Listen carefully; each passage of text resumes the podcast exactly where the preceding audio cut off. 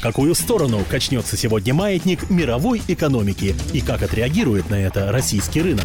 Повлияют ли внешние экономические факторы на ваше благосостояние? Личные деньги. 97,2 FM, эм, частота радиостанции «Комсомольская правда» в Москве. Всем доброго дня. Приветствуем также Владимир, Красноярск, Тверь, Тюмень и Барнаул, города вещания радиостанции «Комсомольская правда». В студии по-прежнему Елена Афонина и журналист «Комсомольской правды» Нигина Бероева. Нигина, добрый день. Добрый день. Внимательные читатели «Комсомольской правды», да, впрочем, и невнимательные, тоже обратили наверняка э, свое, э, свой взор на статью, которая находится сегодня на э, два внимание, на 19 странице и 20 тоже «Комсомольской правде» в разделе «Личные деньги». И вопрос, который наверняка заинтересует тех родителей, которые только задумываются о том, как э, удовлетворить все потребности ребенка, как э, ответить на все его финансовые запросы и как объяснить ему, что деньги не появляются в тумбочке, а их все-таки родители зарабатывают. Как вообще э, в семье нужно регулировать вот эти финансовые отношения между взрослыми и детьми. Вот, собственно, этому и посвящена эта э, статья. Мне кажется, она будет интересна абсолютно всем и взрослым, и в первую очередь детям и подросткам, чтобы они тоже хотя бы понимали, как это все происходит. Но что делать, если ваш ребенок тайно взял кредит? Так называется эта статья, что была какая-то реальная история, Нигин, с чего все началось? А, история действительно была в интернете, э, обсуждали, очень бурно обсуждали. Вот для меня это такой финансовый триллер, вот если можно назвать финансовый, а это детский финансовый триллер. А, молодой человек, 17 лет, ну, у нас принято называть таких еще детьми. Закончил школу, получил паспорт, э, все хорошо и сидит на шее у мамы. Мама не бизнес-вумен, воспитывает одна пашет на нескольких работах, чтобы удовлетворить э, запросы молодого человека. А запросы молодого человека такое ощущение, как будто он сын олигарха. Девочки, дорогие шмотки, модные бренды, и каждый раз нужно э, попадать в тренд, и чтобы новая модель была обязательно у него. И когда в очередной раз молодой человек пришел и сказал, мама, 32 тысячи дай, вот примерно вот так он и сказал, потому что вот как описывается uh-huh. эта ситуация, молодой человек общался с мамой именно так. А, мама сказала, милый печатный станок, на котором я печатаю для тебя деньги, сломался. Больше сил моих нет быть твоим спонсором. Молодой человек сильно расстроился, выходит на улицу, и тут попадается ему реклама банка, который предлагает ему деньги. Ну, он, молодой человек искренне наивный, э, приходит и берет кредит. Естественно, у него не закралась мысль, что кредит нужно будет отдавать, эм, а в банке просто спросили, мама знает? Он замечательно. Мальчик э, честно соврал, что знает, получил деньги, скомкал договор, сунул в карман, вот, и пошел, купил себе вот ту вещь, которую он э, так долго хотел. Мама, когда обнаруживала обновку, э, приперла сына к стенке, где взял, он боялся, что украл. Но вот здесь не знаю, что хуже. Потому что в любом случае расплачиваться пришлось маме, а ставка драконовская, естественно, и там ей пришлось больше 50 тысяч заплатить. И, в общем, матери-одиночки это было совершенно не в тему. Нигин, мы сейчас не берем э, вопрос, почему банк выдал эти деньги. Нас сейчас не интересует не это. А, нас сейчас интересует вот эта ситуация как исходная точка того, что не все так просто в наших российских семьях в отношении детей и воспитания финансового подростков и тех же самых э, детей. Родители не могут объяснить э, детям, не понимают, когда нужно объяснять детям, в каком возрасте им нужно объяснять, что деньги, опять же, не берутся из воздуха или в банке просто так тебе тоже тоже их не дают. В общем, э, очень сложный момент, потому что давайте вспомним, что большинство э, нынешних родителей, тех, у кого дети подростки, э, и которые могут уже вот таким образом приходить и говорить, мама, дай денег 32 тысячи, неважно, что ты получаешь там в месяц 20, неважно, вот ему надо и все.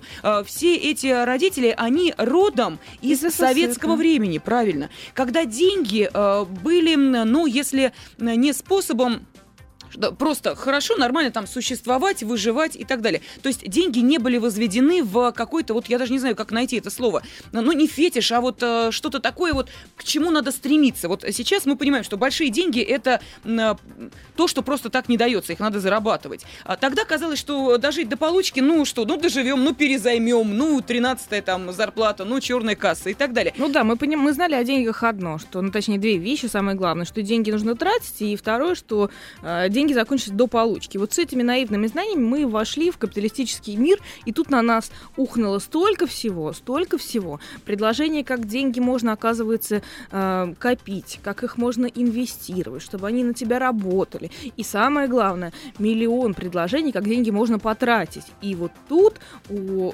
российского человека снесло голову. Вот потому что тот э, потребительский бум, тот кри, э, кредитный бум, который был до кризиса, люди покупали э, в кредит чайники. Люди стремились каждый год менять холодильники, покупая опять в кредит. Ну, потому что вышла новая модель. Это началась уже истерия. Вот эту истерию немножко сейчас снял кризис. И э, в чем получилась проблема? А, родители тоже финансово безграмотные. Конечно. Но никто нас не учил. Ну, Абсолютно никто точно. нас не учил.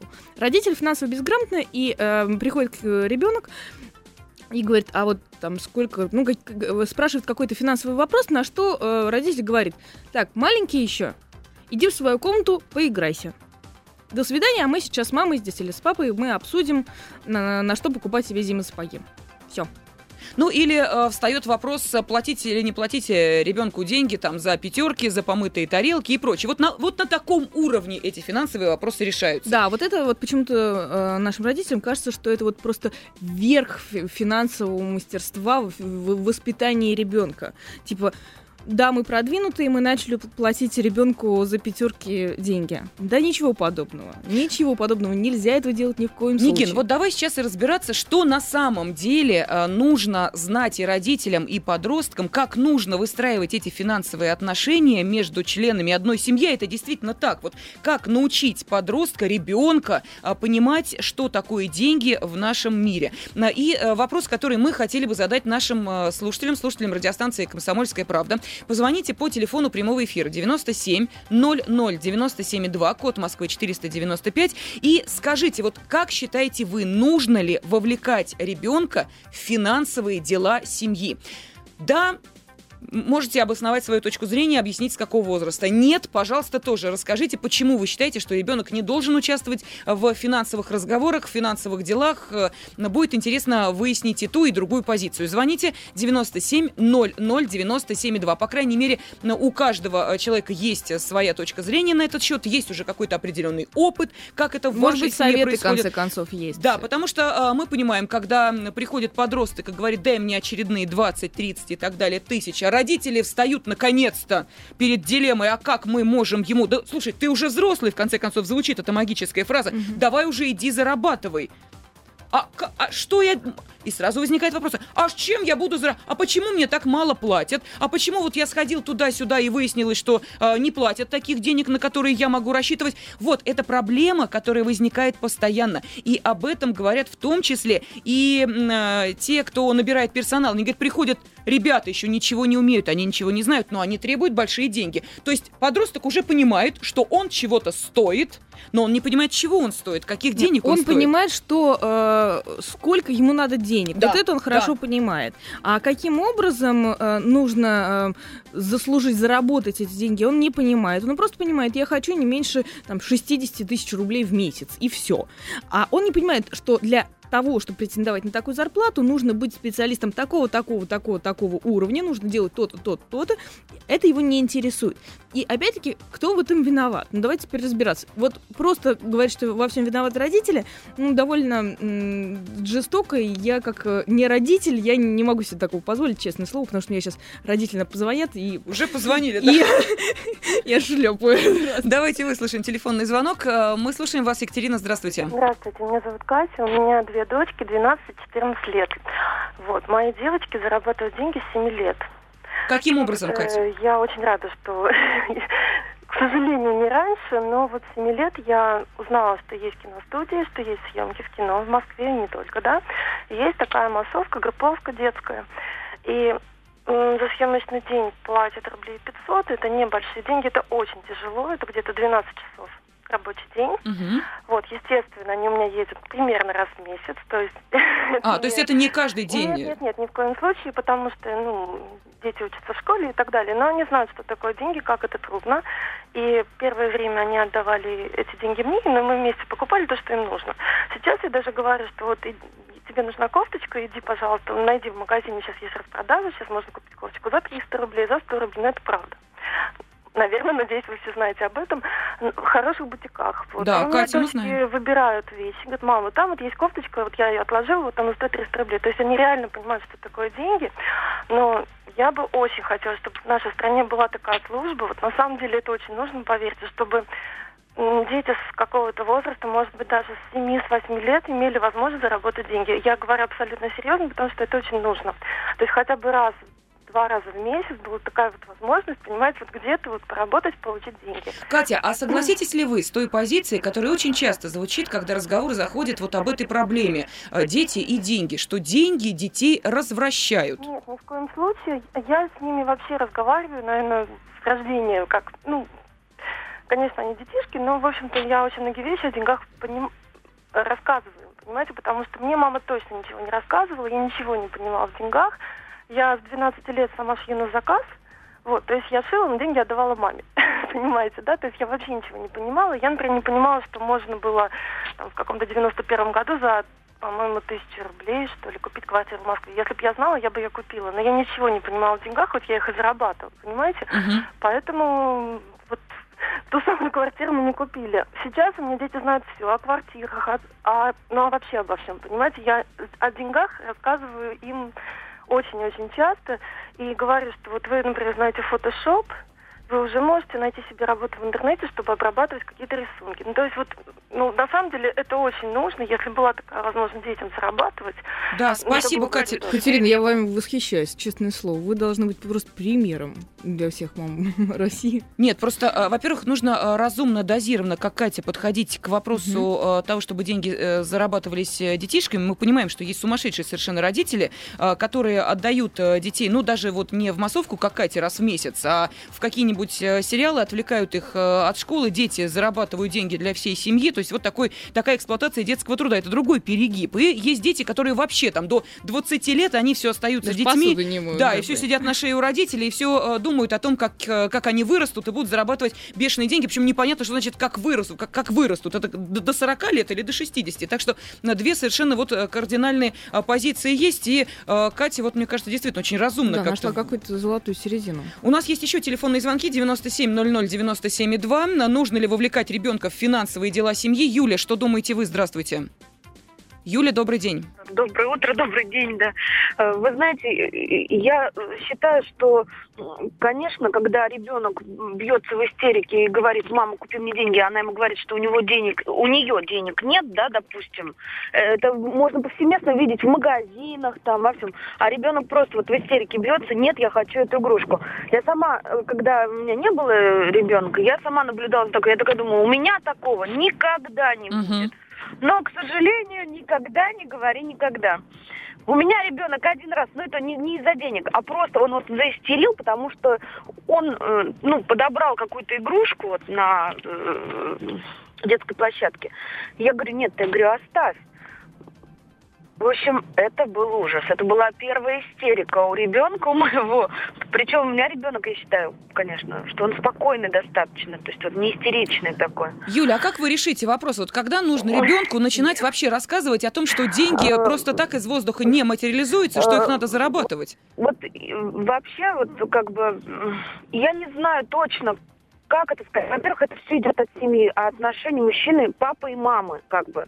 Э, то есть обязательно, если папа и мама уважительно друг к другу относятся и, ну, как бы нормально, адекватно, э, как бы не скрывая ничего от ребенка, разговаривать на общие темы, ребенок будет это познавать. То есть все равно... Да, вы знаете, я с вами совершенно согласна, потому что вот один из советов, э, который дают э, все э, эксперты, это как раз то, что нужно разговаривать о деньгах, чтобы ребенок мог, мог свободно говорить о деньгах, чтобы он понимал, сколько зарабатывают его родители и что им приходится делать для того, чтобы получить эти деньги, чтобы он мог получить вот эти вот блага, и чтобы он не просил больше, чем может.